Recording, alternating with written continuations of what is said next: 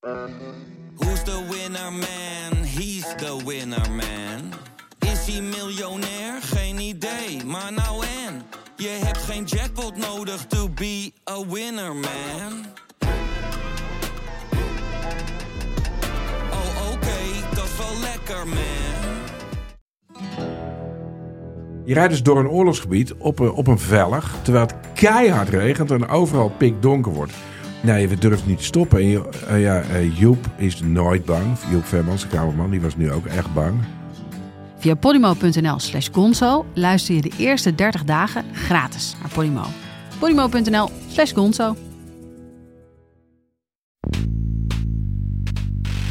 De boeren, dat, zijn, dat, dat is het fundament voor de hele beweging. Want als de, als de, boeren, de boeren er niet meer zijn, nou, hoe moeten dan de burgers eten?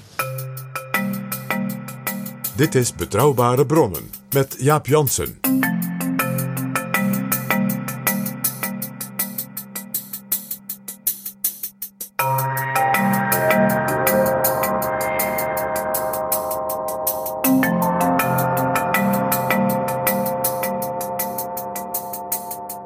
Hallo, welkom in Betrouwbare Bronnen aflevering 332. En welkom ook PG. Dag Jaap. PG, wij hoorden zojuist Hendrik Koekoek, de leider van de Boerenpartij. Geen boer, geen voer, zei hij eigenlijk. De actualiteit ervan is natuurlijk weer verbluffend. Het is vrijwel letterlijk wat ook Caroline van der Plas van de Boer-Burgerbeweging regelmatig zegt. En Mark van de Oever van Farmers Defence Force. En eigenlijk al die activisten. Zonder boer geen eten. En Jaap, die overeenkomst bijna letterlijk is helemaal geen toeval. Want als je kijkt in onze parlementaire historie en ook onze politieke geschiedenis, dan zul je zien dat wij eigenlijk al ruim een eeuw voortdurend van die bewegingen, clubs, politieke partijen hebben gehad, eigenlijk als een vast patroon in het parlement en ook maatschappelijk, als nu de club BBB van Caroline van der Plas. Ze zijn dus op een verrassende manier, niet verrassend, en op een originele manier volstrekt niet origineel.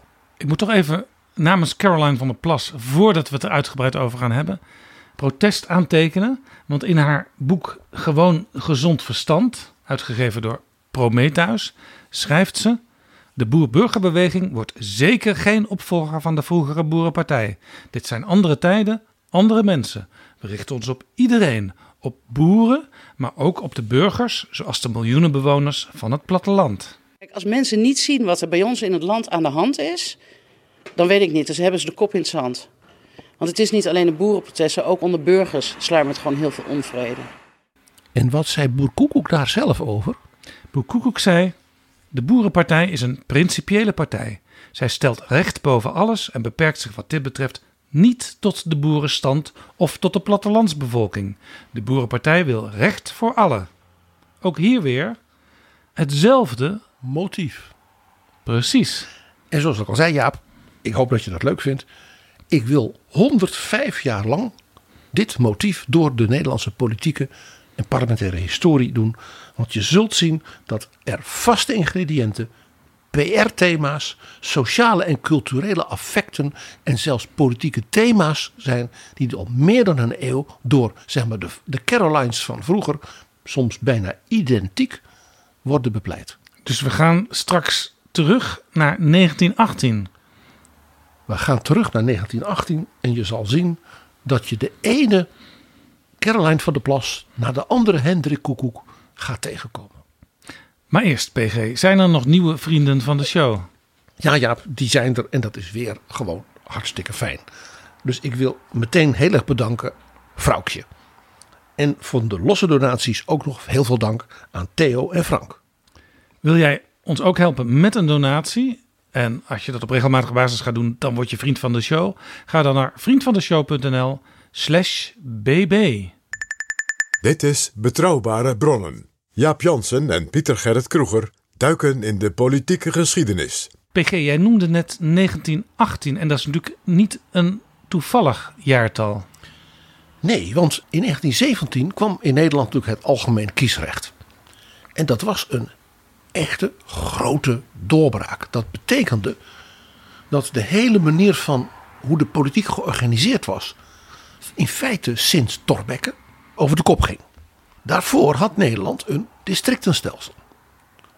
Het hele land was opgedeeld in districten, een beetje zoals in Engeland, zoals in de Verenigde Staten, waarbij dan lokaal er eh, gestemd werd, waarbij het aantal mensen dat mocht stemmen beperkt was. Dat was wel in de loop van de tijd uitgebreid, maar er werd in feite gestemd in Nederland door mannen met bezit. Ja, dat werd nu een algemeen mannenkiesrecht en een paar jaar later ook algemeen vrouwenkiesrecht. En dat betekende dus dat er ineens ruimte ontstond voor veel meer dan alleen die lokale, specifieke strijd tussen enkele kandidaten. Er waren dus ook in Nederland, maar in beperkte mate, wij zouden zeggen, nationale politieke partijen.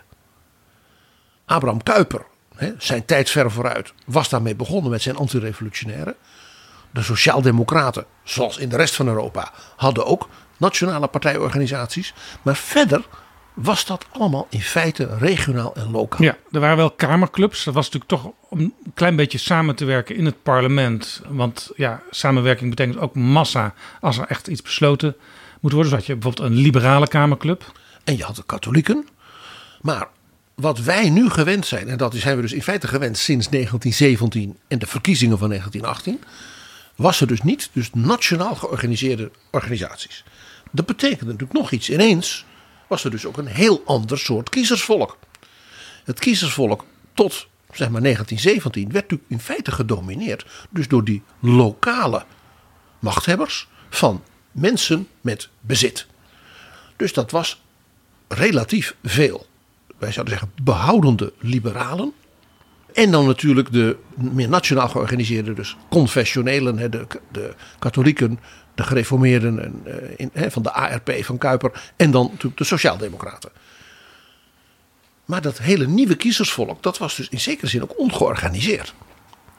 Dus er ontstond ook ruimte voor ja, groepen die dachten van, nou ja, ik kan nu gewoon voor mezelf beginnen.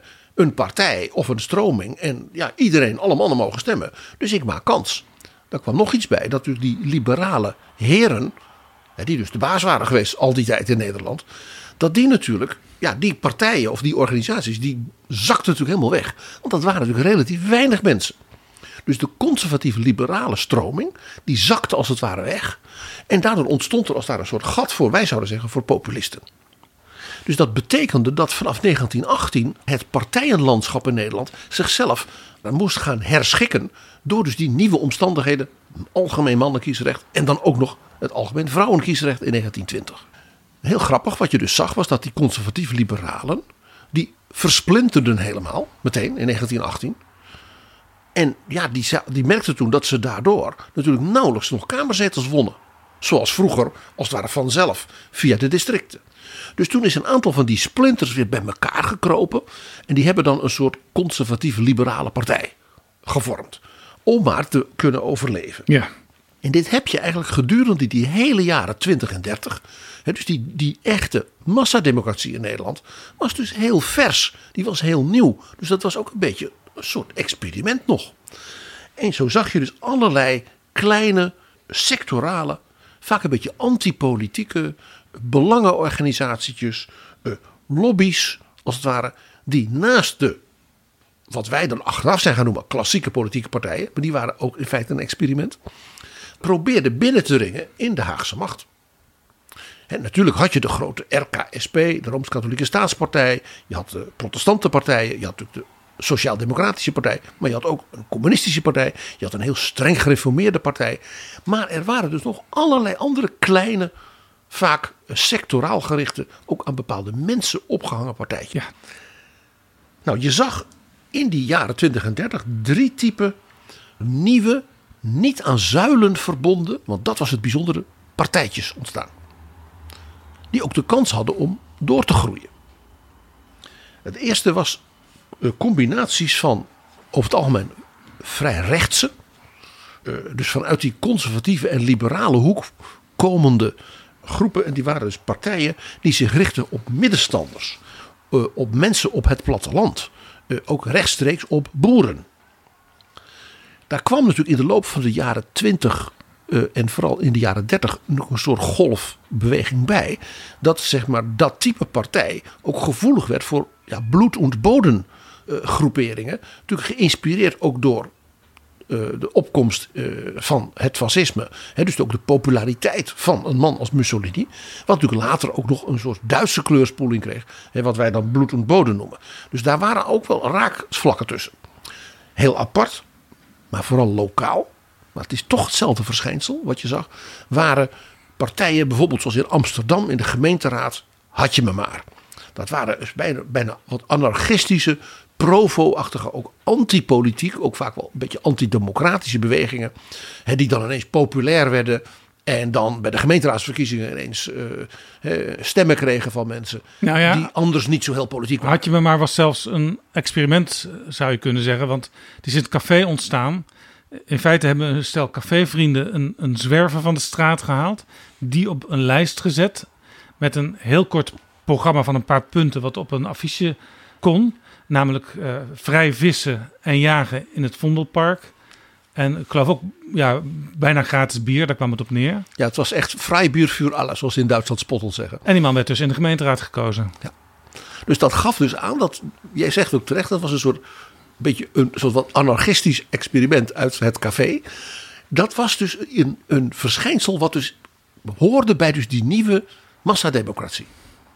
En ja, bij de verkiezingen van 1918 kreeg je dus een hele serie daarvan. Heel duidelijk, het was iets heel nieuws. We gaan het gewoon proberen.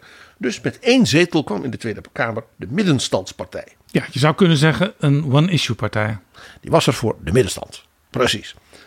Maar er was ook, en die kreeg wel drie zetels, de economische partij. Wat wilde die? Dat was eigenlijk een vergelijkbare partij, maar die zei: die zuilen en zo, dat, dat is allemaal niks. Je moet een partij hebben die gewoon opkomt voordat er goed verdiend kan worden.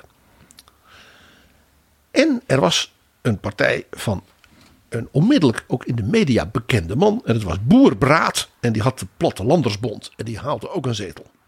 Ja, dat was Arend Braat. Die kwam van de Zuid-Hollandse eilanden. Vrij geïsoleerde omgeving eh, waar hij opgroeide. En dat bleek eigenlijk ook wel toen hij in de Kamer zat. Eh, want hij stelde zich volstrekt anders op dan alle andere Kamerleden. Ja, maar hij had steun. Dat is ook heel interessant om te kijken waar in Nederland haalde zo iemand nou steun. Nou, heel opvallend. Zeeland en de Zuid-Hollandse eilanden, dat begrijp je nu ook nog beter. Maar ook Gelderland, dus de Veluwe en de Achterhoek en Drenthe. En die regio's die gaan we vaker terug horen komen. Als basis van dit soort groepen. Heel interessant, die boer Braat die had ook een trucje in de Kamervergaderingen. Hij werd trouwens door, door de geachte afgevaardigde Schaper een ongelikte beer genoemd. Maar hij had een trucje en dat was heel vaak hoofdelijke stemming aanvragen. En dat zien we nu ook terug in de Kamer. Bijvoorbeeld als trucje van partijen als de PVV en Vorm voor Democratie. Ja, en je zag dus ook, die, die, er komen dus allemaal kleinere, hè, wij zouden zeggen, versplintering partijen in. En ja, ook duidelijk was voor die, bijvoorbeeld die economische partij en die middenstandspartij en de heel klein overgebleven, zeg maar, conservatieve liberalen die dus vroeger heel machtig waren geweest. Dat ze op deze manier er natuurlijk, als ze elkaar gingen beconcurreren in de Kamer, dat ze eraan zouden gaan. Dus wat gebeurde er? Die middenstandspartij en die economische partij en die conservatieve liberalen, die zijn toen weer een soort fusie aangegaan met de volgende verkiezingen. Zodat er toch nog een beetje een wat kleinere behoudend liberale club was. Naast de vrijzinnig democraten, de meer progressieve liberalen.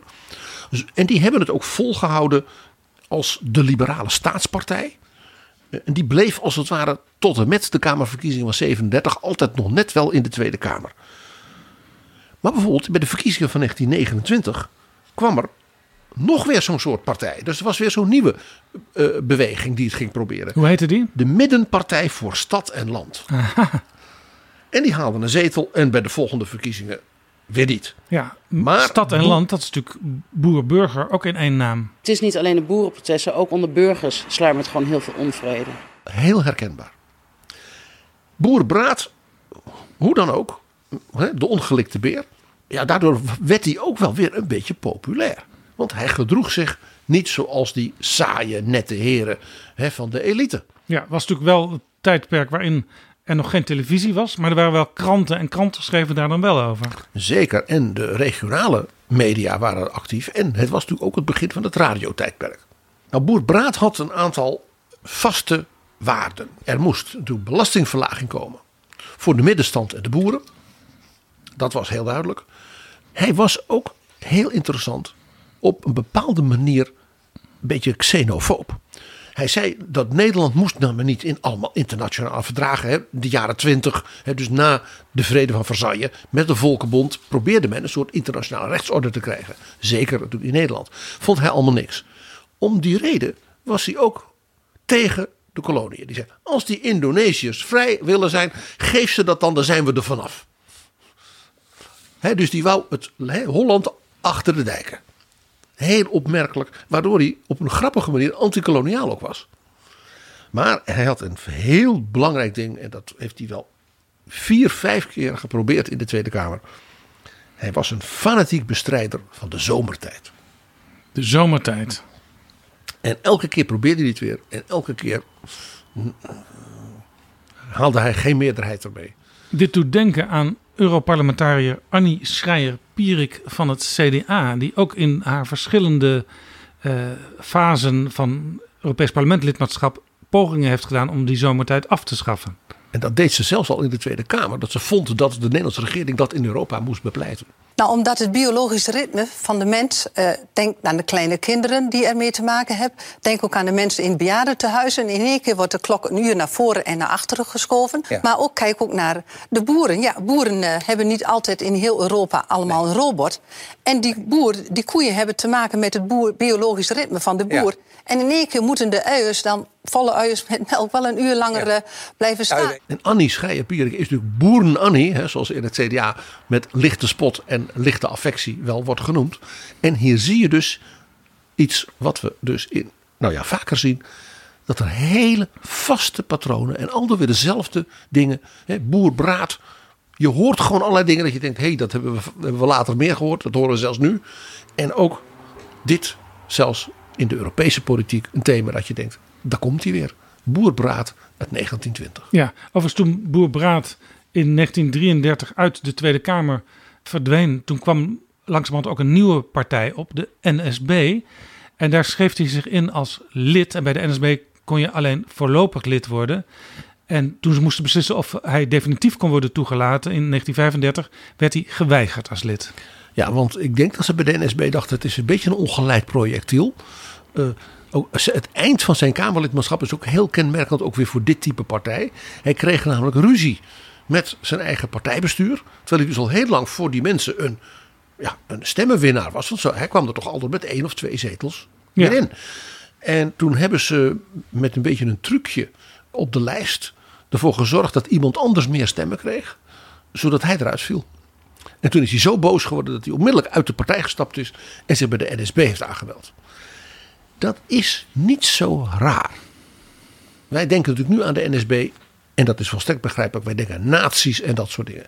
Maar de NSB van die tijd, dus 1933, 34, was dus een partij die voor autoritair uh, bestuur een beetje à la Mussolini was. En later kwam dus die sterke invloed ook vanuit Duitsland. Maar dat had natuurlijk een heel sterk element van ja, de verering ook uh, bij de bloed- en bodemfilosofie. Van dat de boeren als het ware een soort oervolk waren. Dat waarin als het de ware aard hè, van de natie uh, zit. Boeren zijn dus ijverig, ze zijn nobel, dat zijn zuivere mensen. Hè, die je kunt op ze bouwen en zij vormen echt de wortels van het volk. Ja, je ziet ook vaak bij uh, nationaal-socialistische of fascistische groeperingen dat ze ook nog weer een uh, speciale boerenafdeling in hun gelederen hebben wordt altijd een soort verering, een soort verheerlijking van het boerenleven. Ook als een soort, soort ja, bijna zeggen, le bon sauvage, hè, de goede wilde van de verlichting en in de 18e eeuw. Dat is een heel opmerkelijk hoe dat dus geprojecteerd wordt op het boerenleven. En dat is iets wat we natuurlijk in deze tijd helemaal herkennen. De boer als een soort echte, ware Nederlander. Ja, in de jaren 20 en 30, waar we het nu over hebben, was natuurlijk, ja, men zocht naar wat is nou eigenlijk democratie en hoe kunnen we nou eigenlijk de beste volksvertegenwoordiging hebben. Dat zag je ook in andere landen. De Weimar-republiek uh, noem ik maar. Uh, maar ja, toen kwam de oorlog en de bezetting. En daarna, 1945, zou Nederland heropgebouwd worden. De wederopbouw. Ja, en het interessante is dat die wederopbouw... plus dus zeg maar, de versterking, ook organisatorisch politiek... van de verzuiling... Die kenmerkend is geweest voor die naoorlogse jaren... Uh, ertoe leidde dat er een enorme rem kwam op als het ware het opnieuw opbloeien van dit type partijen. Zoals dus wel meteen bij het, de start van het algemeen kiesrecht. Ja, er gebeurde wel iets anders. Dat is belangrijk voor het verdere vervolg, denk ik. Omdat Nederland moest worden heropbouwd, werd er ook gekeken hoe kunnen wij de economie efficiënter organiseren. Met de Marshallhulp, met dus ideeën vanuit de New Deal.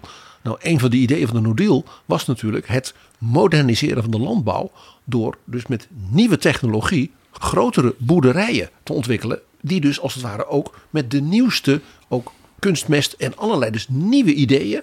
Wij zouden zeggen, zoals nu zeggen, uit Wageningen. Nou, dat was helemaal ook door president Roosevelt. Dus in de Midwest massaal ontwikkeld. En die know-how werd uit Amerika ook weer naar West-Europa getild. Ja, en de grote man die dat in Nederland allemaal vorm ging geven was Sikko Mansholt. Die werd ook minister van Landbouw. Later werd hij Europees commissaris voor landbouw. En dan ging hij ook in Europa dingen doen die hij eigenlijk in Nederland al aan het doen was. Veel is er de laatste tijd gezegd over de positie en de toekomst van de kleine boer. Ik ben ervan overtuigd en er volkomen gerust op dat onze boeren heel goed weten dat in een stelsel van vrije economie zij het in de eerste plaats zullen zijn die het gelag moeten betalen. Daarvoor is het nodig dat wij ons tot het uiterste inspannen om onze landbouw zodanig te rationaliseren dat wij de strijd in de toekomst aankunnen en haar weten vol te houden ook. Dit weten wij wel, dat er op het ogenblik in ons land verschillende bedrijfjes zijn waar met de beste wil van de wereld geen behoorlijke resultaten zijn te bereiken. En het interessante is, als je kijkt dus naar de politieke kant daarvan, dat was dus echt zo'n door moderne, voor het strevende ontwikkelingen in Engeland en in Amerika geïnspireerde sociaaldemocraat. Dus de minister van Landbouw die zei: de boerenstand heeft een geweldige kans op welvaart en op nieuwe mogelijkheden. Maar dan moeten ze dus wel moderniseren. Dat was dus een P van de A-man. Ja, en wat ook belangrijk was, was dat de boeren beter gingen samenwerken. Het had niet zoveel heel veel zin meer om nog als keuterboertje met je eh, 12 koeien en je eh, 30 kippen en nog een paar schapen uh, en nog een paar veldjes te blijven werken. Want dat leverde de facto niet zoveel op. En daar kon je dus ook die nieuwe technologie niet op toepassen. Want dat was gewoon letterlijk en figuurlijk te beperkt. Dus er kwam op een gegeven moment ook een ruilverkaveling om de, land, de landerijen groter te maken. En er kwam iets nieuws, dat was de publiekrechtelijke bedrijfsorganisatie. Eigenlijk moesten daarin alle groepen van zo'n vak, in dit geval eh, de landbouwers, samenwerken. En de landbouwers die kregen hun landbouwschap. En dat was een heel specifiek Nederlands iets. Dat kwam uit de katholieke sociale leer. En ook een beetje uit de protestante sociale leer. Maar vooral de katholieken. Die zei je moet dus wij zouden eigenlijk zeggen een soort polderorganisatie. Of hè, tegenwoordig noemen ze dat PPS, Public-Private Partnership. Dus dat je dus de boeren, uh, de, wij zouden zeggen Wageningen, de overheid ja, en als het ware de, de, de, de standsorganisaties gezamenlijk laten werken om dat moderniseringsproces te begeleiden. He, zodat de boeren dat niet in hun eentje doen, betekent natuurlijk ook dat ze wel ja, moesten meedoen in het gemeenschappelijke lange termijnplan. He, dat betekende dus dat de boer een stukje van zijn zeg maar, soevereiniteit als ondernemer daarbij moest opgeven. Er is nog een ander belangrijk element waarom dus in die naoorlogse jaren de vooroorlogse boze boeren en uh, ontevreden middenstanders uh, uh, partijen niet meer kwamen. En dat is natuurlijk dat er sprake was bij die schaalvergroting en die modernisering van twee ontwikkelingen. Dat heel veel jonge mensen van het platteland in stedelijk Nederland in de nieuwe economische ontwikkelingen een plek vonden. En er natuurlijk sprake was van die jonge boeren die zeiden: Ja, ik, kan, ik zie geen toekomst meer. Uh, die gingen dus niet met trekkers Den Haag uh, platleggen, maar die emigreerden. En was natuurlijk met name ook in die tijd sprake van een grote emigratie naar landen als Canada, Australië, Zuid-Afrika. En ook naar de Verenigde Staten en ook naar Brazilië. Eh, dus als het ware het platteland en de mogelijke onrust op het platteland en ja, gebrek aan perspectief werd door emigratie, en dat werd ook bewust bevorderd door de regering, aangemoedigd. Als je nou naar het politieke landschap kijkt in die wederopbouwjaren. ehm, je zei al, de verzuiling eh, was heel sterk. Eh, misschien zelfs wel steviger dan, dan voor de oorlog. En de partijen die eerst nog zochten van ja, wat voor soort partij zijn wij en hoe worden wij vertegenwoordigd in de Kamer, die waren eh, hernieuwd en die verstevigden zich. Maar was ook nog ruimte voor eh, dat soort bijzondere, kleinere partijtjes. Het interessante is dat er wel, maar echt in de marge, soort echo was van die vooroorlogse experimenten. Die ook, net als die vooroorlogse partijtjes, vaak wat antipolitiek. Er zat ook vaak wel zelfs een stukje antidemocratisch element in. En die lobbybelangenkant. Zo was er tussen 1947 en 1966, dus, dus 20 jaar lang, een middenstandspartij. Die meedeed aan Kamerverkiezingen. En in 1950, toen ze in 48 bij de verkiezingen eh, ja, net niet 1% haalden, hebben ze gedacht: we moeten een nieuwe naam hebben, zodat we nog duidelijker laten zien waar we voor zijn.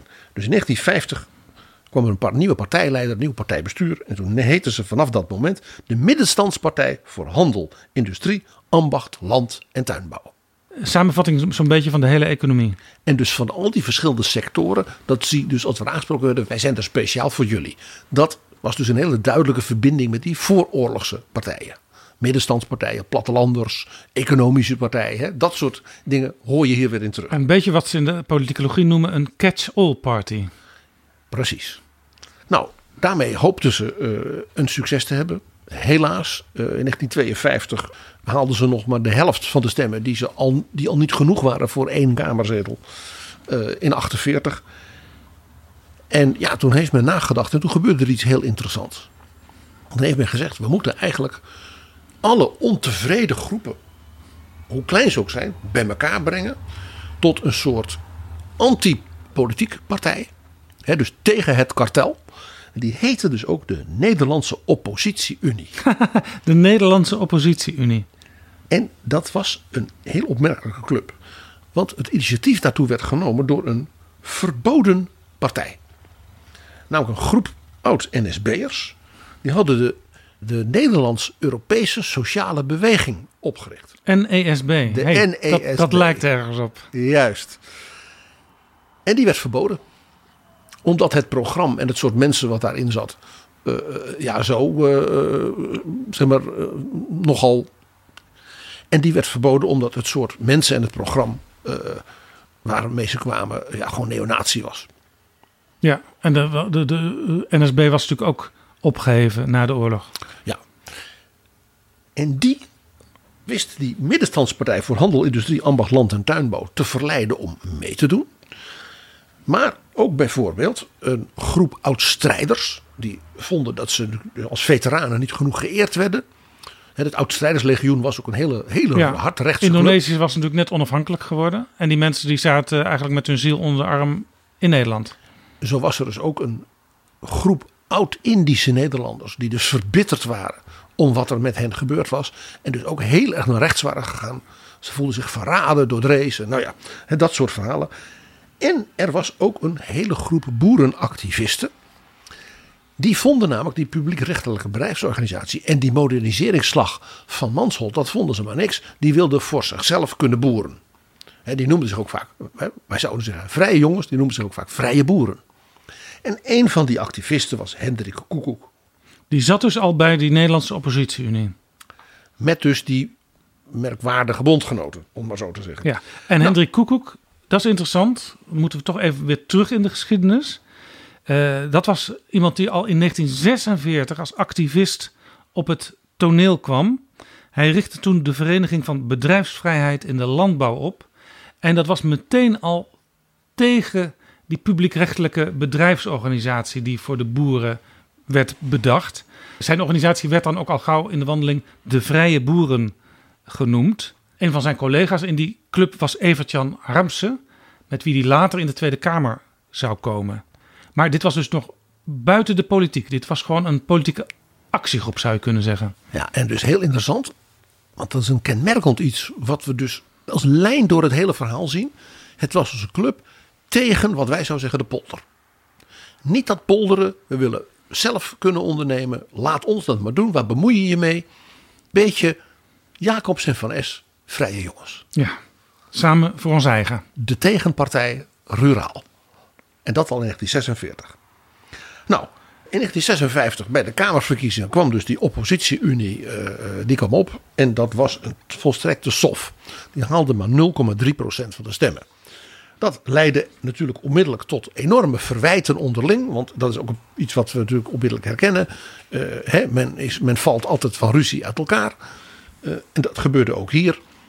En ja, Hendrik Koekoek die stond dus met lege handen. En die dacht, ik ga het toch nog een keer proberen.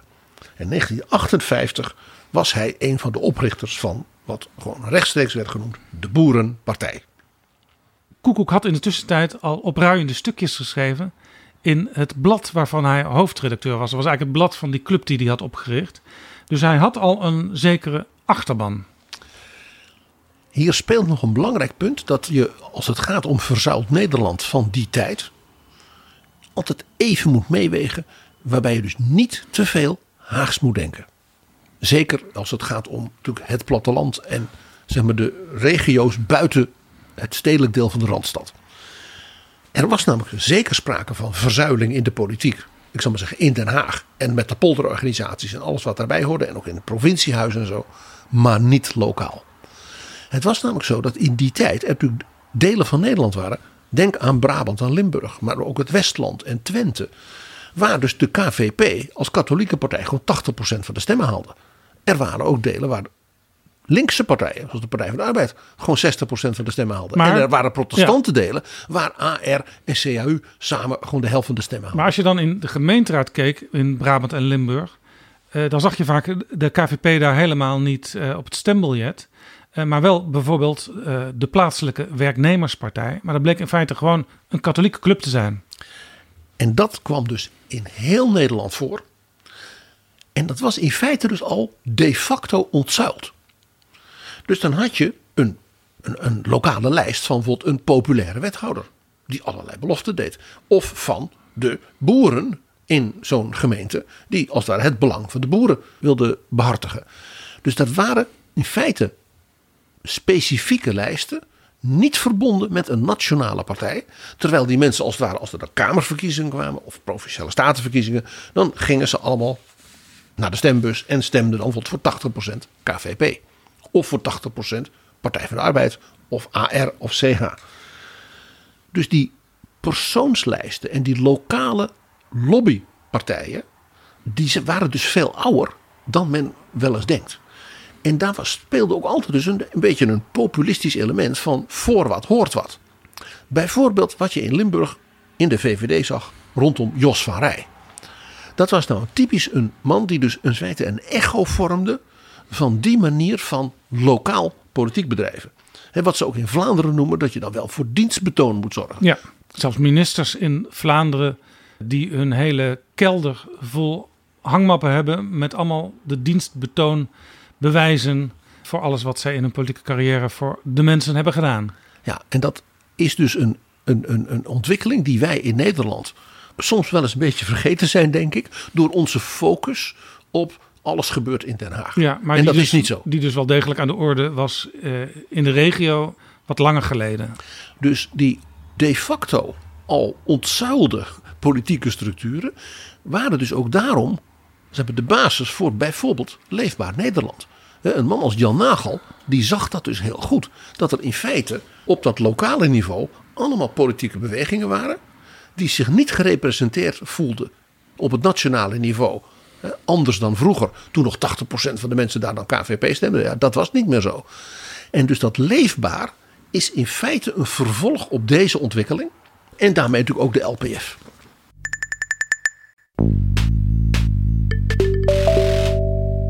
Dit is Betrouwbare Bronnen, een podcast met betrouwbare bronnen.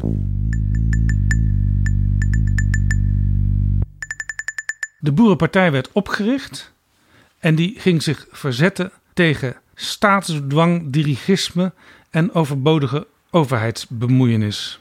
En eigenlijk was elke overheidsbemoeienis min of meer overbodig. Ja, ze kreeg ook een beginselprogramma. Dat had overigens een sterk eh, christelijk karakter. Ja, want ze hadden een, iemand die boos was weggelopen bij de antirevolutionaire partij. Want ja, ze hadden iemand nodig die in staat was om zo'n beginselprogramma te schrijven. De jurist Zegers. Meneer Zegers.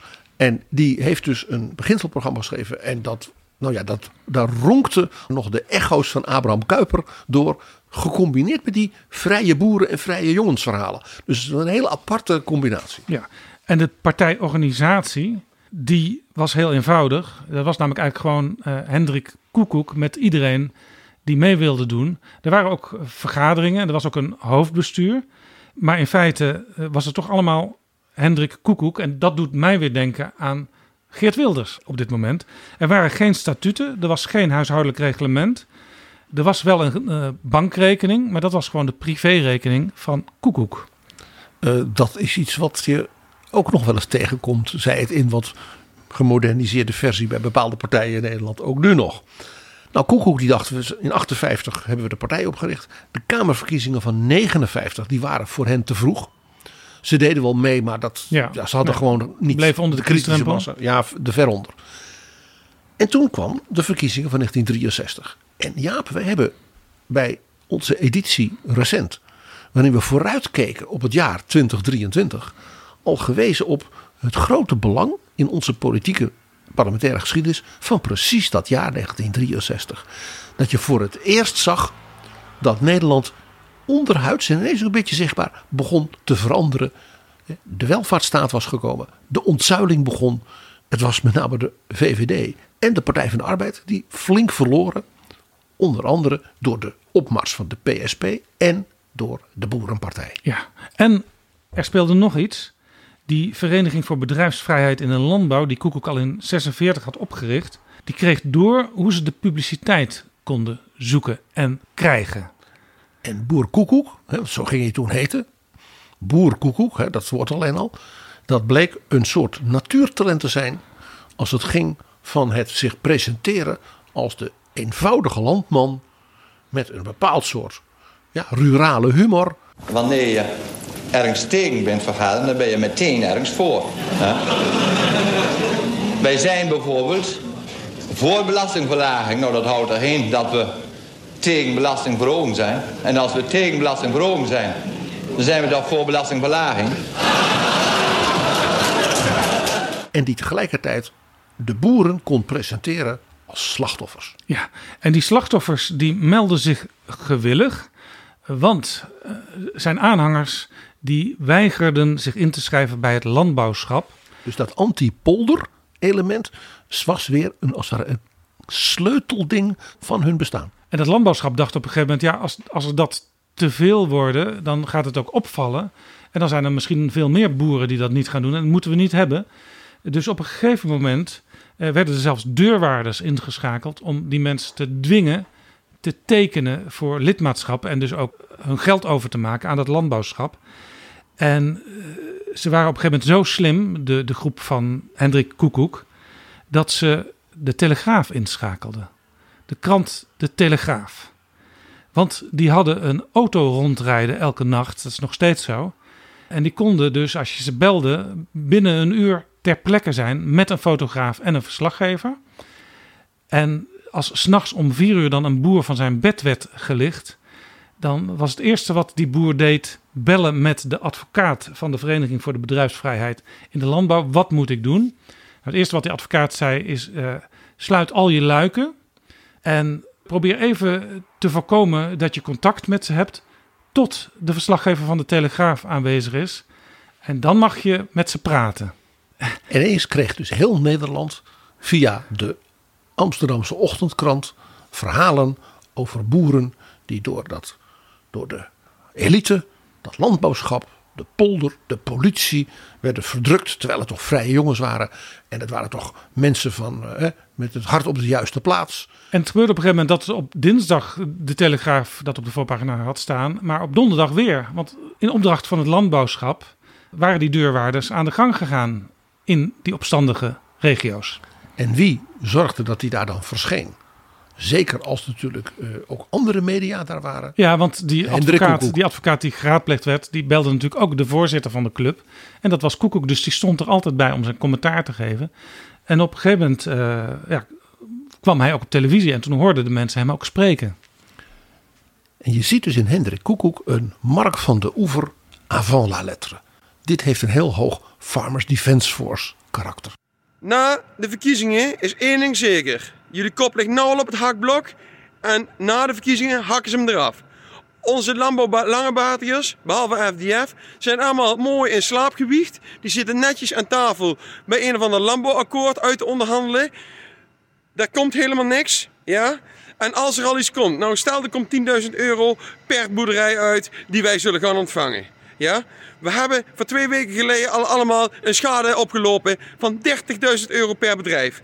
Dus het is niks en het wordt ook niks met het landbouwakkoord. Dat gaat nooit uh, de kost opbrengen. Maar het is maar om één ding bedoeld. En dat is om die boeren rustig te houden. Mark van de Oever. Ja, op een gegeven moment was er ook een demonstratie. Want die leden die komen dan natuurlijk solidariteit betonen. En toen ging Koekoek op een laadkar staan en sprak hij zijn achterban toe. En dan willen wij heel duidelijk zeggen wanneer de beslag niet opgeheven wordt als we naar huis gaan. Ik voor mij zou zeggen, blijf hier de hele dag tot de beslag opgeheven is.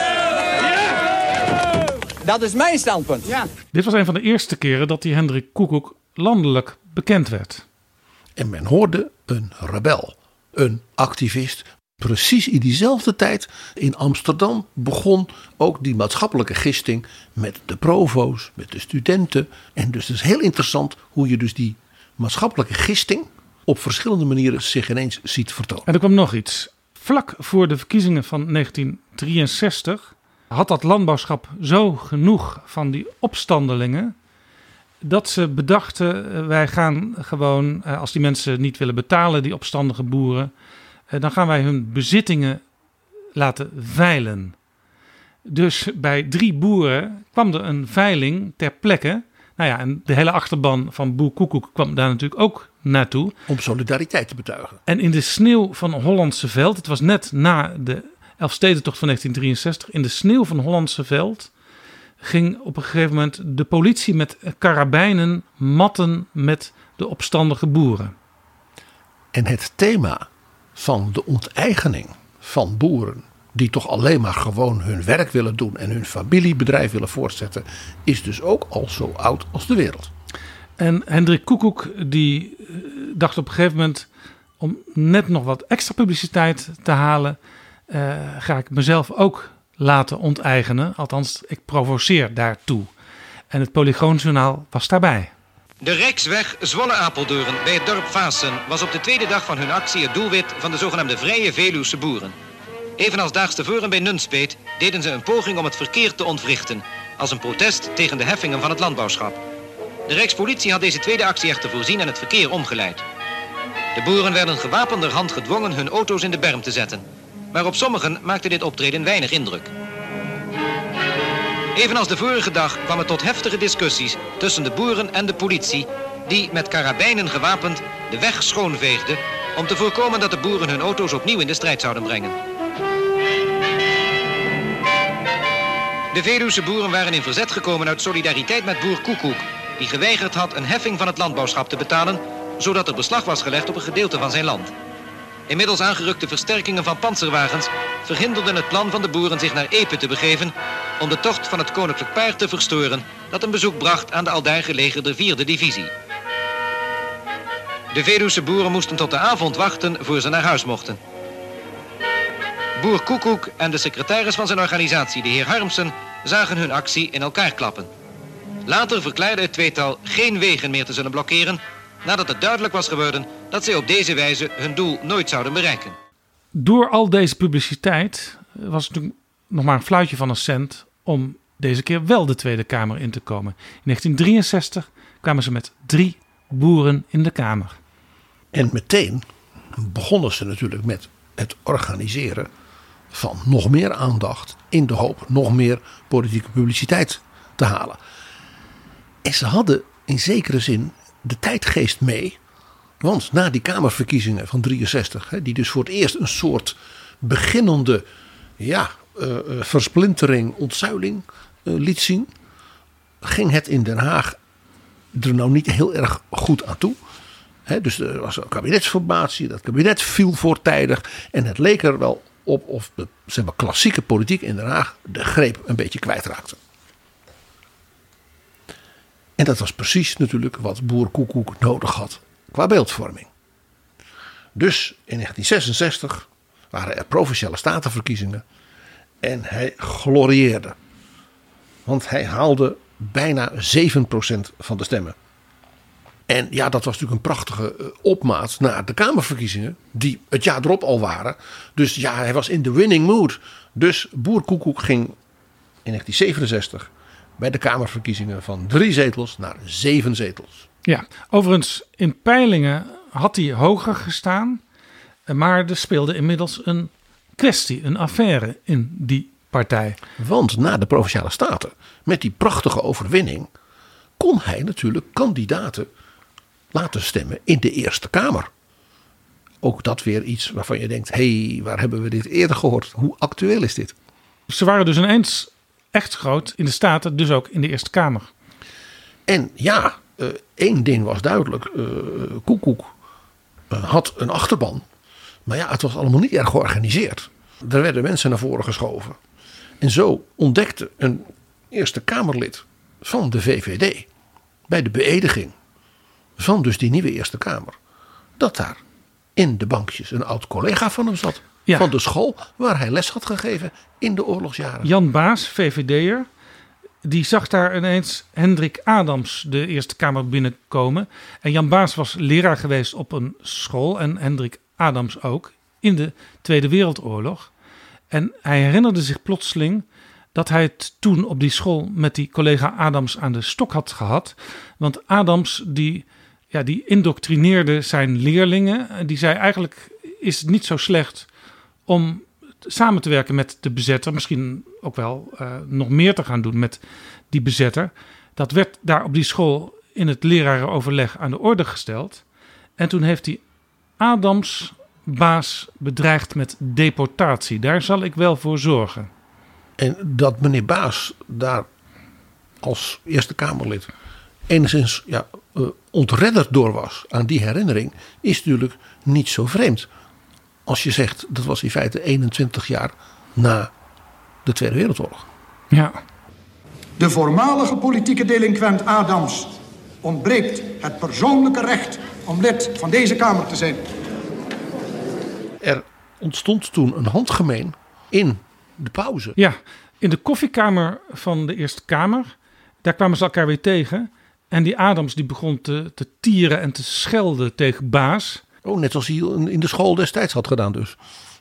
En Baas die handelde in de reflex. Hij sloeg Adams tegen de vlakte. Hij was ook een bokser in zijn vrije tijd. Oei, die vergat even hoe sterk hij was. Ja, maar er kwam dus discussie. Dit is hem volgens mij niet kwalijk genomen, baas. Maar Adams, uh, die verdween uiteindelijk na een maand of drie uit de Eerste Kamer. Want zijn partij kreeg er last van. Maar Boer Koekoek, die vond het geen probleem. Kijk eens, in de Eerste Kamer, daar gaat het niet meer over dingen die 22 jaar geleden zijn. Nee. Daar gaat het erover om het land te besturen in 1966. Maar iemand die eenmaal racistisch is geweest, die verandert niet zo gauw. Hè? Maar dat is meneer Adams nooit geweest. Nou, als hij het over jodenrespuis heeft, dan... Uh, moet u natuurlijk in het juiste verband zien. Ik wil de heer Adams helemaal niet verdedigen. Hè? Maar ik wil hem wel als voorzitter van de partij... zo lang mogelijk de hand boven het hoofd houden... omdat hij door de leden naar voren is gebracht. Koekoek probeerde het dus een beetje ja, uh, weg te duwen, het, het probleem. Sterker nog, Koekoek zei... het is helemaal niet bijzonder dat iemand... Uh, fout was in de oorlog en nu actief is in een andere politieke partij. Het bekende verschijnsel wat je ziet in meer van dit soort partijen. Men ontkent eerst dat er een probleem is. Om volgens te zeggen, het probleem zit overigens vooral bij een ander. Wij moeten niet langer modderen in de oude NSB. En daar zijn we het ook heel roerend mee eens. U weet ook als leden dat wij dat nooit hebben gedaan. We leven nu ongeveer 21 jaar na de bevrijding. En u hebt onze openbare verhalen er nooit over gehoord nu dit aan de orde is, hè, en nu dit hier ook weer aan de orde wordt gebracht, niet door ons, maar door de vragenstellers, moet ik u zeggen dat dit begonnen is bij de VVD. Die is in de Eerste Kamer tegen meneer Adens begonnen. En toen heeft direct de Partij van de Arbeid, die heeft erop ingehaakt. En later hebt u kunnen zien dat in verschillende raadsvergaderingen, en u hebt ook kunnen zien in de Kamer, dat alle partijen zich aangesloten hebben bij de VVD en de Partij van de Arbeid. En dat ze dus allemaal wat dit punt hebben afgegeven op de Boerenpartij. Wij moesten toen wel wat. De heer Adams die, uh, is bij ons weg. Het is voor ons een afgedane zaak. Die is geen Kamerlid meer. Maar omdat ze in de Kamer ons dwongen van noem nou dan maar eens namen. Toen hebben we daar een stuk of vijf namen genoemd. Dat is voor ons helemaal niet moeilijk. We kunnen er ook wel honderd noemen. Want er zijn er honderden oud-leden van NSB die een openbare functie hebben in de grote partijen. Maar toen we daar dus een paar namen noemden, toen werd er gauw motie ingediend van afkeuring om een einde aan het debat te maken. Want men vreesde dat er nog meer te berden kwam. Wat je Koekoek hier hoort zeggen was dat er sprake was van een motie. Wat is er namelijk gebeurd? Hij ging op een gegeven moment echt namen noemen in de Tweede Kamer. Uh, onder andere van een VVD-Kamerlid. Uh, dat VVD-Kamerlid, daar was een onderzoek naar geweest na de oorlog. Maar er is toen besloten om verder geen vervolging in te stellen. Maar goed, hij noemde die naam toch en hij ging meer namen noemen. En toen heeft de meerderheid van de Kamer, de ruime meerderheid van de Kamer, een motie aangenomen, een motie van afkeuring tegen het medelid Koekoek. Dat doet mij overigens denken aan iets heel anders. Namelijk het 1 april debat van 2021 in de kabinetsformatie. Toen werd gezegd dat dat een unicum was, wat er gebeurde met Mark Rutte. Ja, tegen Mark Rutte werd toen ook een motie aangenomen. Dat is dus alles eerder gebeurd bij Koekoek. Dit gebeuren in de Eerste Kamer, dat, ja, dat leidt natuurlijk toch tot een soort licht alarm. Van wat, wat, wat zit daar nou in die boerenpartij? Wat is dat voor club? En ze zaten natuurlijk toen vervolgens met z'n zevenen in de Tweede Kamer. En toen gebeurde er iets wat we natuurlijk wel vaker zien gebeuren. Er ontstond ruzie. En rivaliteiten en gedoe. We merken steeds nog de laatste dagen dat er nou berichten de ronde doen als zou er oneenigheid bestaan tussen de heer Harms en ondergetekende. En die verhaaltjes die kunt u naar de fabelen verwijzen. En het duurde niet zo heel lang of die zeven boeren hè, onder leiding van Koekoek vormden vier fracties. Waaronder een middenstandspartij die zich daarna eh, transformeerde tot de nieuwe lijst Binding Rechts. Ja, en dat was van de nummer twee van de partij, Evert-Jan Armsen. Die wilden het allemaal wat professioneler maken. Maar Koekoek zei, nee, dat is alleen maar om mij opzij te duwen, dus dat gaan we niet doen. Dit heeft een hoog uh, Eertmans en Baudet gehalte. Nou, dat leidde ertoe dat uh, bij de verkiezingen daarop, in 1971, er één boerenpartij stoel overbleef in de Tweede Kamer. En dat was natuurlijk toch Hendrik Koekoek weer. Hij bleef. Overigens in 72 uh, kregen ze toch weer drie zetels. En een van de leden die toen de Kamer binnenkwam, Jan de Koning heette die, die viel vooral op door zijn verzet tegen de zomertijd. Ja, hoi, even een commercial break. Elke van Vriend van de Show hier. Vind je deze podcast leuk en wil je de maker steunen? Ga naar vriendvandeshow.nl en word vriend. Wat maakte nou die boerenpartij juist ook in die tijd? He, dus die jaren 60, begin jaren 70, het ontzuilen en veranderen van het politieke landschap zo aantrekkelijk en zo opvallend.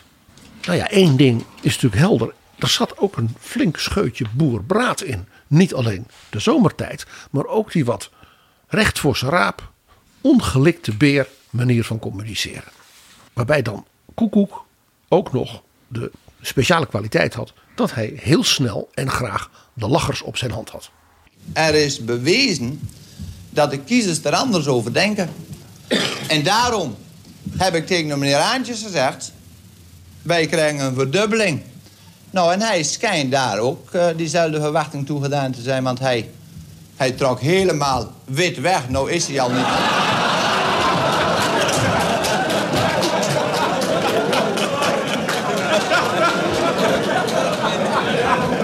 was er nog iets. De moderne media, de televisie, die, ja, die zag dus een soort naturel in Boer Koekoek die het gewoon doet. Hè? Boer zoekt politiek. Was het tv-programma als het ware wat je met hem kon maken. En dus ja, was men gefascineerd door die man. En er ontstonden dus ook allerlei, eh, eh, ja, hoe zal ik dat nou zeggen? Ja, populaire muziek die inhaakte op het succes van Hendrik Koekoek. Ja, meteen al toen Koekoek in 63 de Kamer inkwam, werd er een plaatje over hem gemaakt door Johnny Hoes. En daar zat dat hele verhaal over het landbouwschap in. Ik moet naar de baaiers, ik hoor bij het gaaiers, omdat ik een boer ben die vrij wil zijn. Ik moet naar de baaiers, ik hoor bij het gaaiers, omdat ik een boer ben die vrij wil zijn. En al die stoere boeren, nog zwoegend voor het gezin, gaan als ze niet betalen het grauwe celhok in. En menige brave vader, die weet wat hem straks wacht, zal tot zijn kinderen zeggen als hij wordt opgebracht. Ja, kinderen, zo gaat dat hier als je voor je recht strijdt. Dan moet je naar de baaiers, dan hoor je bij het gaaiers, omdat je een boer bent die vrij wil zijn. Ik moet naar de baaiers, ik hoor bij het gaaiers, omdat ik een boer ben die vrij wil zijn. Dit was Johnny Hoes, maar het was niet de enige plaat waar Koekoek in voorkwam. Sterker nog, in 1974, toen zijn succes al eigenlijk tanende was in de politiek, toen eh, dacht Pierre Kartner, vader Abraham, ik heb nog een carnavalsplaat nodig dit jaar. En er is van alles aan de hand. Oliecrisis, maar ook bijvoorbeeld... eh, Kabinet de. Ja, en het verbod op de zeezenders wat er aan zat te komen. Ik ga daar een, eh, een carnavalsplaat over maken. En ik vraag Hendrik Koekoek of hij een paar zinnetjes mee wil zingen. Dat werd Den Uil is in een olie. Waarin dus ook de strofe voorkwam. Koekoek, koekoek. Ja, Joop moet in Den Hoek. Jopie zit te denken aan al die volle tanken. Het was toch wel een crimineel idee. De prijzen blijven stijgen en hij denkt bij zijn eigen. Die bonnen gooien nu maar in de zee. Stem nu maar op mij, dan word ik president. Verlaag ik de benzineprijs met 50 cent. Den uil is in den olie, in den olie is den uil. Den uil is in den olie, in den olie is den uil. Koekoek, koekoek, Ja, Joop moet in Den Hoek. koekoek, koekoek. Ja, Joop krijgt voor zijn broek. PG, weet je waar deze plaat terecht kwam in de top 40? Op één. Op één natuurlijk, ja. Maar je moet ook eerlijk zeggen, Koekoek wist ook precies hoe die zijn supporters in de mediawereld als een goede lobbyist kon pleasen. Ja, want eerder al, in de jaren 60, had je het Remeiland. Dat was een televisiezender die in de zee stond. Want die hadden dat weer afgekeken van eh, de boot van Veronica. Als je buiten de territoriale wateren bent, dan, eh, dan ben je veilig. Dat bleek overigens voor die televisiezender niet zo te zijn. Want die stond op een voormalige boortoren, het Remeiland. En daar golden weer andere regels voor dan voor een schip. Dus al vrij snel moesten ze stoppen. En er kwam zelfs eh, een omroepvereniging, de TROS. Eh, dat, die deed een oproep aan alle oud-leden van dat remeiland om lid van de TROS te worden. Dat vond Koekoek allemaal prachtig. Eh, hij kwam later met eh, zijn carnavalshit ook vaak bij de TROS op televisie. Maar toch dachten ze op een gegeven moment toen de TROS eenmaal zendtijd had... ja, dit was nu ook weer niet wat wij bedoelden. We gaan een eigen omroep oprichten. En er werd in hun zendtijd voor politieke partijen ook opgeroepen om lid te worden van de nieuwe vrije omroep. Een soort ongehoord koekoek. Ja, daar hebben we overigens eh, heel snel al niks meer van gehoord. Eh, Maar Koekoek verzette zich wel in de Kamer tegen iets waar hij eigenlijk met zijn boeren eh, het in het verleden ook al tegen verzette, namelijk eh, tegen contributie. In dit geval het luistergeld. Want dat zou verhoogd worden van 12 gulden naar 18 gulden. Dat is helemaal niet nodig. Wij hebben betoogd dat 12 gulden ons nog 12 gulden te veel was.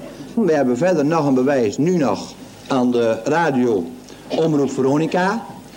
Die ook altijd eh, gratis uitzendt, hoeven niets voor te betalen. En het programma is beter dan van de zuilen, want men heeft zelfs bij de zuilen een derde net ingeschakeld om Veronica te vervangen. Dat derde net is nu al een hele tijd in de lucht. En let u maar op, waarover u ook komt. U kunt het veel merken in, in ca- cafés en hotels. Dat men altijd Radio Veronica nog heeft aanstaan, omdat ze dus het programma beter vinden. En daar hoeft men niets voor te betalen. En zo kan het ook met onze hele radioomroep, wanneer men dat vrijlaat. Jaap, wat, wat hoor je nu als kenmerkende elementen van wat ik zei? Dat niet politiek correcte, recht voor zijn raap, wat zo aantrekkelijk werd gevonden in die tijd van Provo. Van eh, eh, ja, de acties, de krakers, het, het gistende Nederland. Ten eerste, het was natuurlijk gewoon lekker anti-Den Haag en ook anti-Brussel. Zeker vanuit de boerenstand. Het was dus een duidelijke tegenpartij. Men was ook tegen zeg maar, de Randstad. Want de Randstad, dat was natuurlijk toch de elite. Dat was links. Dat luistert niet naar ons soort mensen met een goed hart. En eh, boeren die gewoon hun werk willen doen. En de, de mensen die deugen. Van nature deugen die. En het was ook, en dat zat dus al vanaf de jaren 40 en 50 erin, anti-modernisering. Al die nieuwe wetse dingen, dus er verandert al zoveel, daar zijn wij tegen. Die schaalvergroting, het wordt anoniem, we willen gewoon lekker keuterboertje kunnen blijven. En men was ook tegen ja, de nieuwe mogelijkheden, de nieuwe kansen van het ondernemerschap van de agrariër. Met nieuwe technologie, met eh, investeringen vanuit Europa. Aan ons lijf geen Polonaise. We willen gewoon lekker doen wat we zelf willen. Dat is een heel kenmerkend eh, waarom dat dus zo aansprak. Wat ook opvallend was, was inderdaad dus die, die echo die dus in feite in de jaren 50 al zat bij die Nederlandse eh, oppositie-unie van ja, oud-NSB'ers. En de NSB was natuurlijk ook voor de oorlog al een beetje een partij die dus erg opkwam voor de verdrukte boeren. En de, hè, de boeren met hun zuivere hart. Vergeet niet dat Theo Hiddema ooit zei: Ja, natuurlijk, mijn vader was in Friesland van de NSB. Want ja, dat was eigenlijk de partij die opkwam voor de boeren. Dus dat is een echo die heel opvallend is. En dat is zelfs electoraal geografisch te zien. Want waar was de boerenpartij nou opvallend sterk? Die was opvallend sterk daar waar Boerbraad sterk was geweest. En ook delen van de NSB voor de oorlog. Ik vind altijd één gemeente waar ik altijd sterk op let. Is de gemeente Rukven in West-Brabant. Ja. Daar was de NSB heel sterk. Daar was later de PVV altijd heel sterk. Ja, Wilders die gaat er ook wel eens eh, op campagne. Rukven en Sint-Willibord in het bijzonder. We bestaan pas 12 jaar. Maar ze hebben altijd zo ontzettend ons gesteund. En ook iedere keer als je dacht van het kan niet meer, toch weer meer. Ik, ik had hier al veel eerder moeten zijn. Maar ik ben ontzettend blij dat ik hier nu ben. En de mensen te bedanken. Ik heb taart voor ze meegenomen. En gebakjes. En ik heb ze kort toegesproken. En mensen willen op de foto. En het is een warm bad. Het is alsof ik eh, thuis kom hier. En bij de laatste peilingen zag ik dat BBB daar wel eens de grootste partij kon worden. Ik heb wel eens een reportage gezien uit Rukven. En er viel op dat bijna alle woningen aan de straatkant een rolluik hadden. Dus zodra het donker begon te worden, gingen die luiken omlaag. En dat is een heel kenmerkend iets, heb ik wel eens begrepen, voor buurten en dorpen waar de PVV sterk is. Nou, dan regionaal, even los van dat kenmerkende van Rukven.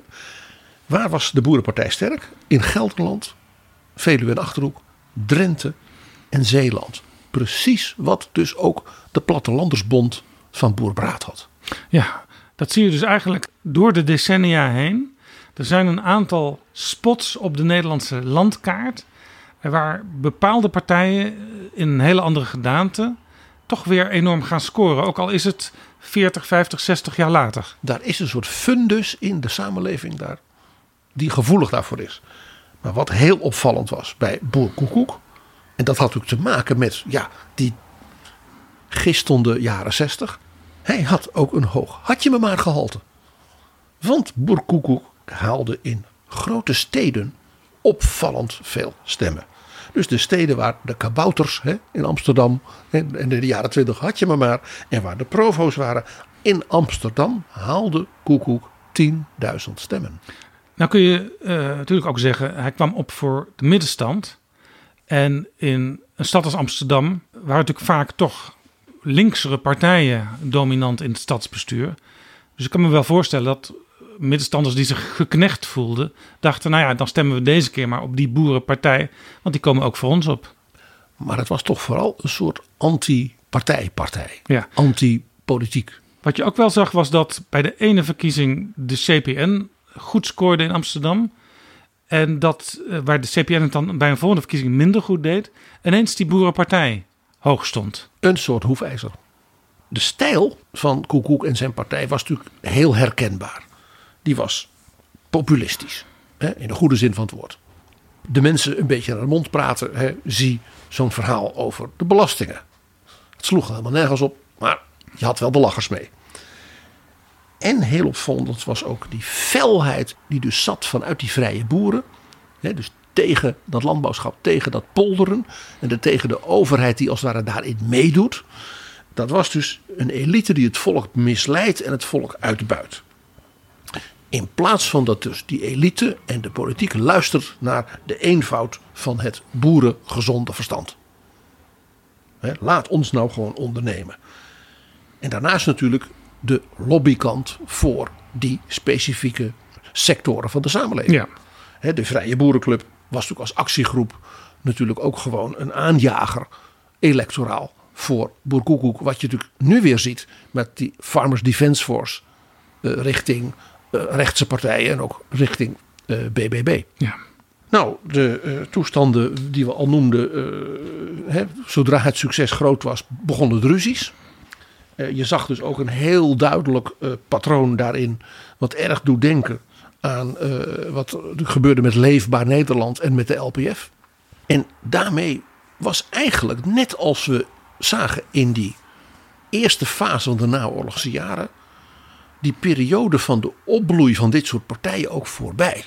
Want de jaren 60 waren voorbij, de jaren 70 met hun polarisatie waren voorbij. En eigenlijk vanaf nou ja, de verkiezingen van 1981 zie je dus Nederland ook veranderen en zie je dus ook dat soort partijen verdwijnen.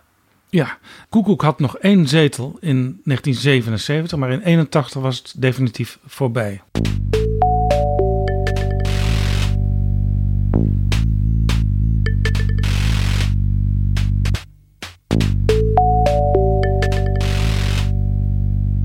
In plaats van versplintering zag je concentratie.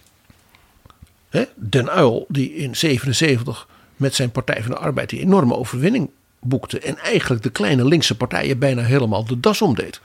Nou, de confessionele drie partijen die samen het CDA gingen vormen.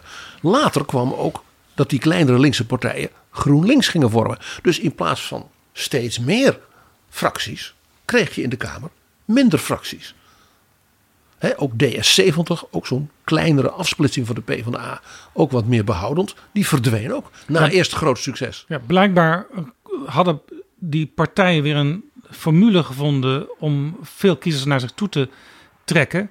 En was dus ook zeg maar, de, de manier waarop Koekoek de kiezers aan zich bond. Die was uitgewerkt, want dat was meestal door af te geven op wat hij dan altijd noemde de grote partijen. Ja, in combinatie met, ik zeg maar, een hoge entertainment value.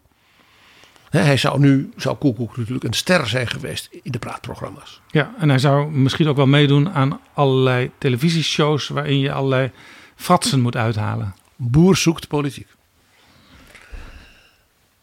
Maar Jaap, er gebeurt op de televisie iets waardoor merkbaar was dat de voedingsbodem voor dit soort dingen helemaal niet weg was.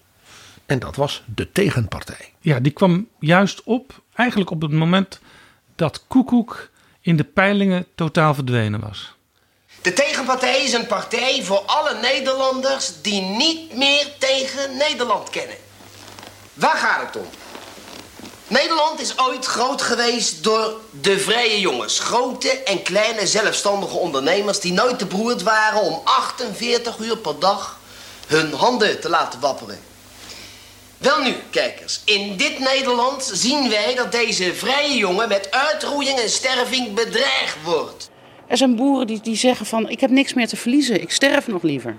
Deze vrije jongen is een gevangene van het systeem geworden, een pario. Haagse vrije jongens. Vrije boeren, vrije jongens. En tot hun grote schrik, eerst amusement, maar daarna schrik, ontdekten ze dat het een enorm populair succes was. Dat was natuurlijk leuk voor hen als televisiemakers. Zo vormden zij dus de tegenpartij. En die was een partij voor alle Nederlanders die, niet meer, die niet meer tegen Nederland kennen.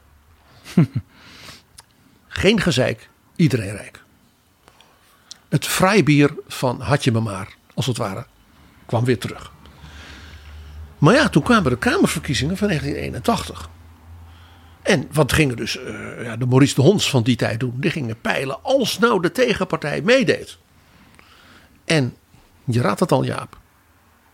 Ze zouden een heleboel kamerzetels krijgen. Die zeven zetels van de boerenpartij van Koekoek, die waren wel weg.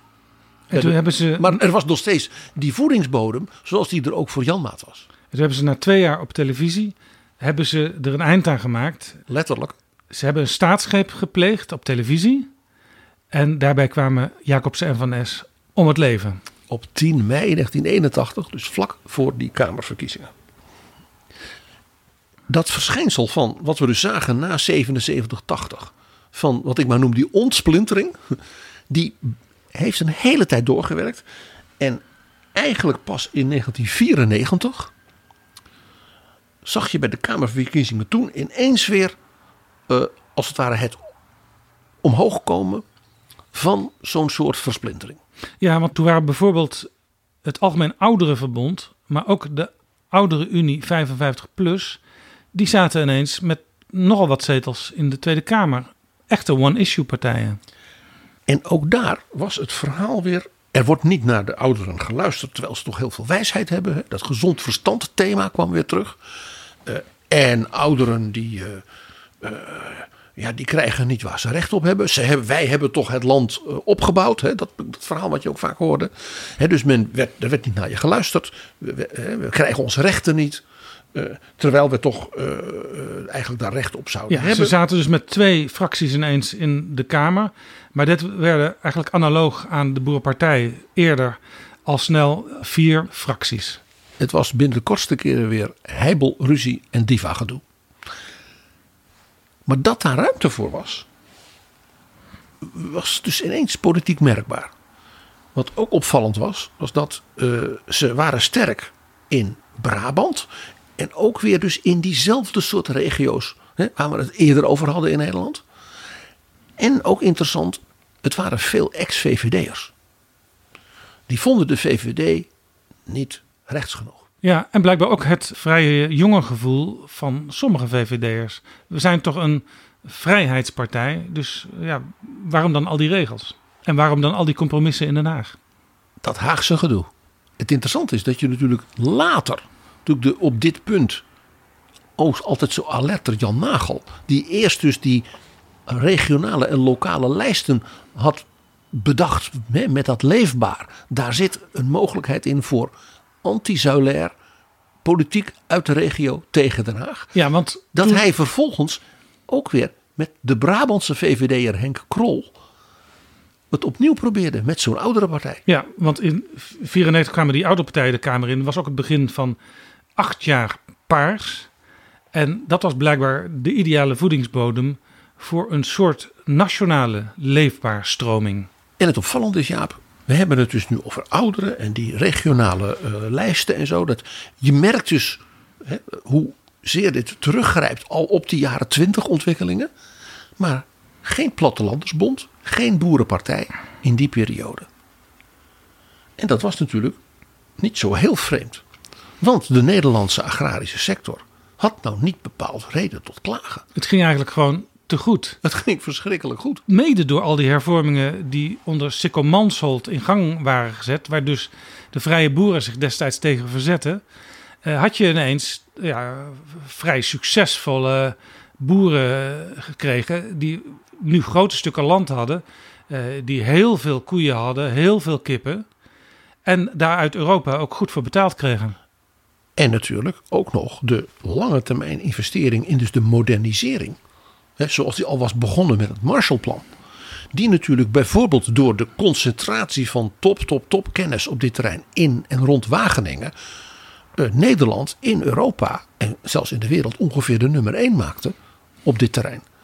Nou, daar kwam dus ook nog in 92 hè, de interne markt van Delors bij. Zodat dat Nederlandse agrarische bedrijfsleven zich kon ontpoppen tot een ja, wereldspeler als exportmogendheid. Ja, er kwam overigens wel een, zou je kunnen zeggen, een soort eh, tegenpartij tegen de boeren op. Dat was de Partij voor de Dieren.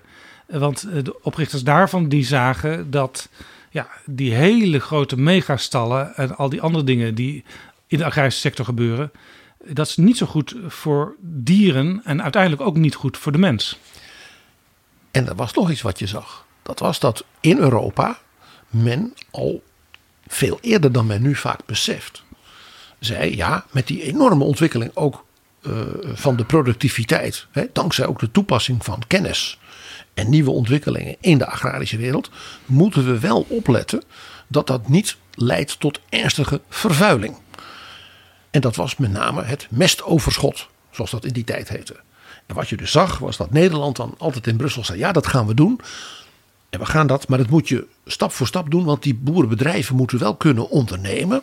Dus je moet zo'n mestbeleid en dat milieubeleid, dat moet je met de sector doen. Ja, en er was ook een hele sterke boerenlobby natuurlijk, naar de politiek, maar ook in de politiek. Want wat Koekoek dan de grote partijen zou hebben genoemd, ik noem het CDA, ik noem de VVD, maar ik noem ook de Partij van de Arbeid. Die waren best gevoelig voor die geluiden uit de boerenwereld. We gaan het doen, maar niet te snel. Interessant om even mee te nemen. Het beeld dat bijvoorbeeld het CDA een soort hyperboerenpartij was, heeft nooit geklopt. Een heel groot deel van de boerenstand in Nederland, de akkerbouwers met name, die waren massaal altijd VVD. Het CDA had wel heel veel kiezers zeg maar, in, wij zouden zeggen, kleinsteeds rurale gemeenten. Maar dat waren niet heel veel boeren. Want het aantal boeren in Nederland was toen al heel gering en het is nu nog veel minder. Sowieso is het altijd heel interessant om naar de misschien bijna kille feiten te kijken bij dit soort dingen. De beeldvorming, ook nu weer, dat bijvoorbeeld het platteland in Nederland helemaal gevuld is met ja, geprangde boeren die daar hun bedrijf niet kunnen voortzetten en dergelijke. En ook het BBP van Nederland wordt echt niet bepaald door bijvoorbeeld de agrarische sector. Nederland is in hoge mate een diensteneconomie. En uh, de agrarische sector is relatief klein. Ja, overigens moet er dan toch nog wel even bijgezegd worden dat, jij noemde al Wageningen, dat we dankzij de, de landbouwwetenschap uh, ja, gewoon hele efficiënte landbouwproductie hebben. En je dus weinig mensen nodig hebt voor een groot zeg maar, succes op de wereldmarkten. Ja, en dus uiteindelijk ja, mensen toch niet voldoende werkgelegenheid vinden in die landbouw. En uh, je ook moet kijken, uh, ja, moet je in zo, op zo'n klein stukje aarde wel zo'n enorme exporteconomie uh, willen hebben. Maar vooral zo'n enorme concentratie. Met van alle dat nadelen van dien, zoals een overmaat aan stikstofuitstoot. Ja, want die dingen hangen natuurlijk samen met waar ik al eerder op wees. Op dat punt van dat langzaam uh, met de sector zelf zo'n mestbeleid doen. Het is duidelijk nu dat mevrouw van der Wal heeft dat ook meegemaakt. Dat Christiane van der Wal, de minister van Stikstof. Dat die, dat die dus in Brussel nu gewoon mensen tegenkomen die zeggen ja, dat kennen we van Nederland, dat verhaal. Ja, er zijn zelfs delegaties van vier bewindslieden tegelijk naar Brussel geweest, recent nog. Maar die krijgen gewoon geen gehoor meer, want ze geloven Nederland gewoon niet meer. Ze vertrouwen het niet meer, door ervaring wijs geworden. En Jaap, als je dus nu dit verhaal vanaf 1918, hè, tot en met dat jij zegt, minister Van der Wal wordt in Brussel geconfronteerd met, ja, daar komen die Nederlanders weer. Dan zie je dus dat wat ze in Brussel zeggen eigenlijk is wat wij al door tegenkomen. Dit verhaal, we horen al door hetzelfde verhaal als het gaat om de Nederlanders en hun boeren. Inclusief het verzet tegen de zomertijd.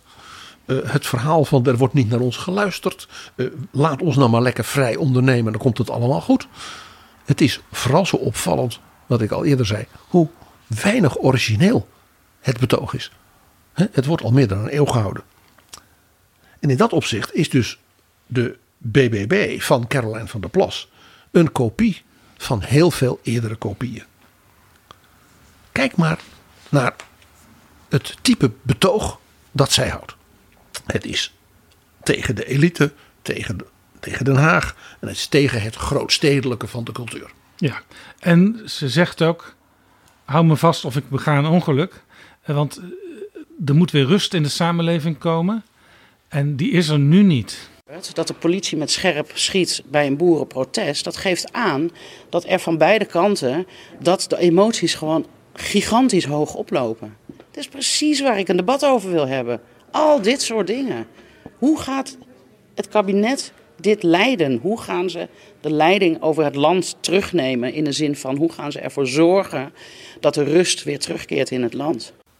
Je ziet dus ook dat zij zich ook in de media heel sterk identificeert met een enigszins fictief ruraal Nederland. Wat nooit precies gedefinieerd is wat dat dan is. Maar dat zijn mensen met nuchtere, zuiver hart, ijverige, gewone lieden, oprecht. Daar zit geen kwaad in. Totdat ze dus uh, met geweld dreigen. Maar dan, dat is omdat de emotie dan te veel wordt. Wat er ook in zit, natuurlijk dat, dat altijd dat anti-Europees, ook anti-mensen van buiten.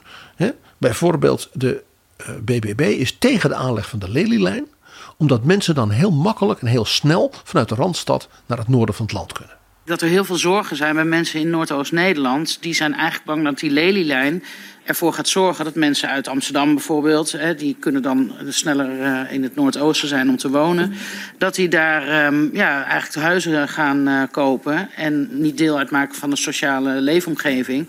Gewoon ja, daar wonen, met de trein binnen een uurtje, anderhalf uur, uh, uur en een kwartier in Amsterdam zijn en weer teruggaan. En dat eigenlijk de mensen die op het platteland wonen, met name de jongeren, um, ja, die huizen veel meer onbereikbaar zijn. Dus er zit een soort hondenfluitje in van uh, uh, we willen geen pottenkijkers en geen vreemdelingen hier. Ja, Caroline van der Plas zegt ook: ik ben helemaal geen rechtse partij. Op het gebied van uh, sociale wetgeving zijn wij misschien wel links. Maar als het bijvoorbeeld gaat om migratie, dan stemmen wij samen met Ja 21. Nou, dat laatste is eigenlijk weer een bevestiging van wat je eerder zei. Dat is een afsplitsing van Forum. Wat ook heel interessant is, is dat element wat we al door al zagen: het luisterend oor. Er wordt niet naar ons geluisterd. En er moet een luisterend oor zijn. Maar dan blijkt dat dat luisterend oor maar voor één ding is. Namelijk voor het nuchtere boerenverstand.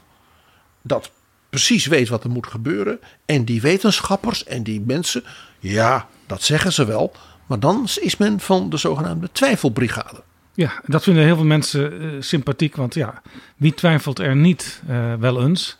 En zeker als het over politiek gaat. Heel veel mensen hebben natuurlijk een zekere afstand tot de politiek. En denken, wat gebeurt daar allemaal in Den Haag?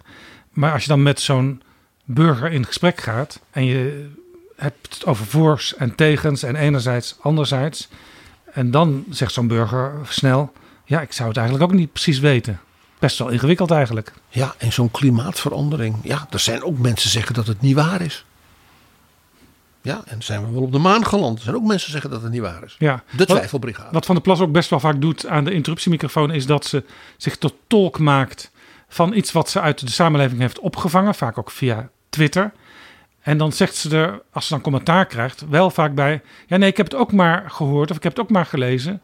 Maar ik ben wel benieuwd wat de minister hierop zegt. En daar zit dus ook weer een heel apart element in, namelijk als een minister het zegt, dan is hij meteen gevangen. Want ja, dat zegt u nou wel. Dus de twijfelbrigade uh, versterkt als het ware zijn eigen affect daarmee. En als de minister er niet op ingaat, dan is het natuurlijk, ze luisteren niet naar ons. Zie je wel. Dus het is een heel sterk motief, wat je dus voortdurend in die hele geschiedenis ziet terugkomen. Wat ook heel opvallend is, dat zag je ook bij Koekoek, de ideologische samenhang van waar ze nu voor staan, die is uh, moeilijk te, te, te, reconstrueren. Bovendien is consistent zijn is natuurlijk vooral lastig. Ja, het zijn ook heel vaak, vaak vooral kreten. Bij Koekoek zag je op een gegeven moment op een verkiezingsaffiche staan, een foto van Koekoek, en dan voor orde, recht, gezag. Maar dat laatste was nou juist wat zij eigenlijk ondermijnde bij dat gedoe rond dat landbouwschap. Ja, orde was vooral alles moet blijven zoals wij dat willen. jullie orde is de onze niet.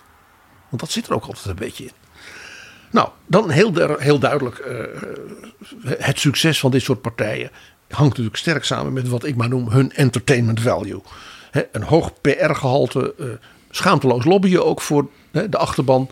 Maar het moet wel leuk zijn. En het moet gezellig. En er moet gelachen kunnen worden en dat serieuze in Den Haag. met die cijfers en die ingewikkelde discussies. Dat is allemaal uh, maakt het een beetje gezellig. Ook een kenbaar punt is de problemen met het HRM. Want wat je ook altijd zag. Nou, je zag het bij Koekoek. Maar je zag het ook bij die andere eerdere partijen. Uh, de zogenaamde baantjesjagers. En gelukszoekers. Die bijvoorbeeld bij andere partijen hun plek niet meer hadden. Denk aan die ARP-man die voor Koekoek wel even het programma ging schrijven en een soort Abraham Kuyper ervan maakte. Dat, dat die dan ineens opduiken en dan wel op de lijst willen. Maar dat weten ze bij de BBB. Uh, want ze zeggen, we hebben vrij vroeg de kandidaatstelling voor Allegremia opengesteld. Want dan was er genoeg tijd, ongeveer een half jaar, om te kijken of er misschien nog ergens lijken uit de kast vallen. En die mensen die hebben we meteen geschrapt. En ik zeg maar, dat was wat Henk Otten ook zei, precies vier jaar geleden. En we weten waar dat toe leidde. En wat toch wel een heel opmerkelijk element is, is dat dit type partij, en dat begon dus al met Boer Braat in 1918, het toch in hoge mate moeten hebben van het boegbeeld. De vrouw, de man, die als het ware belichaamt in alles wat het is dan heb je dus ook geen consistent programma nodig. Dan kun je ook de ene keer dat roepen en de andere keer dat. Want het gaat toch eigenlijk om de authenticiteit van het boegbeeld. En je bent van de twijfelbrigade, dus dan mag het ook af en toe anders zijn. En dat zag je bij Boer Braat. Je zag het natuurlijk zeker bij Hendrik Koekoek. Maar laten we heel eerlijk zijn. Er zit ook een Pim Fortuyn en Rita Verdonk aspect in. Heel herkenbaar als bijna vast fenomeen al sinds 1918. PG, één overeenkomst tussen BBB en de Boerpartij, die is er nog niet. We hadden al een paar liedjes, eentje met Boerkoekoek, eentje over Boerkoekoek. Uh, maar er is nog een plaatje ooit over hem gemaakt. En wel door de Jordaanese zanger Nelis, die later bekend zou worden als Manke Nelis. En die wist natuurlijk dat in Amsterdam Boer Koekoek flink had gescoord. Die zong meteen na de eerste verkiezingsoverwinning dit. Koek, koek, koek. Het hek is nu van de dam. Koek, koek, koek, koek. Sinds jij in ons midden kwam. Koek, koek, koek, koek. Jij gaat vele jaren mee. Koek, koek, koek, koek. Misschien word je wel premier. Ja, want nu jij hebt gewonnen.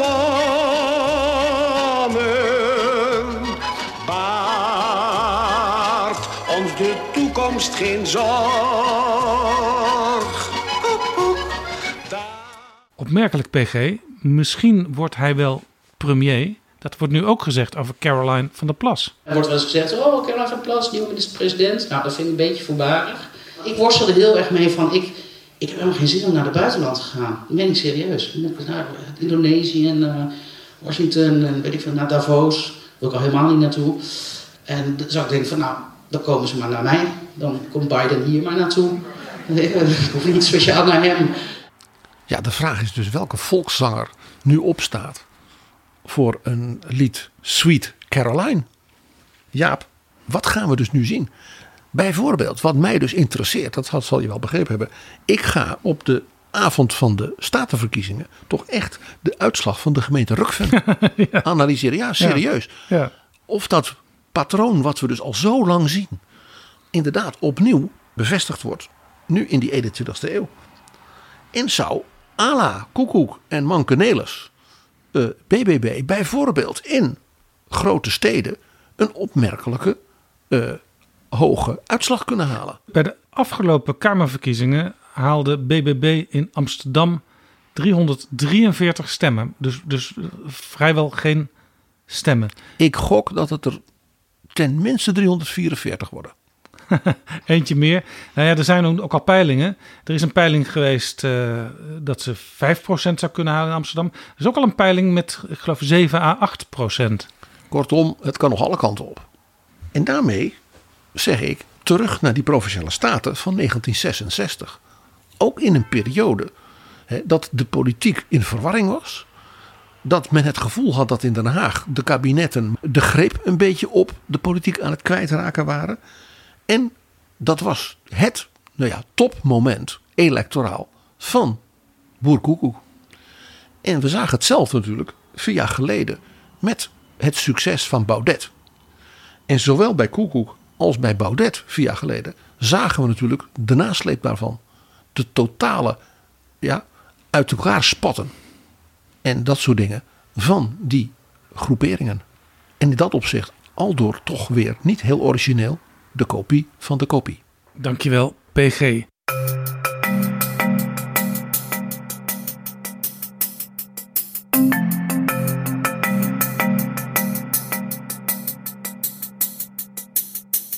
Zo, dit was Betrouwbare Bronnen aflevering 332. Deze aflevering is mede mogelijk gemaakt door de vrienden van de show. Mensen die met een donatie nog veel meer, nou wij hopen, interessante afleveringen mogelijk maken. Wil jij ook ons helpen? Ga dan naar vriendvandeshow.nl slash bb. Tot volgende keer. Betrouwbare Bronnen wordt gemaakt door Jaap Jansen in samenwerking met dag en nacht.nl.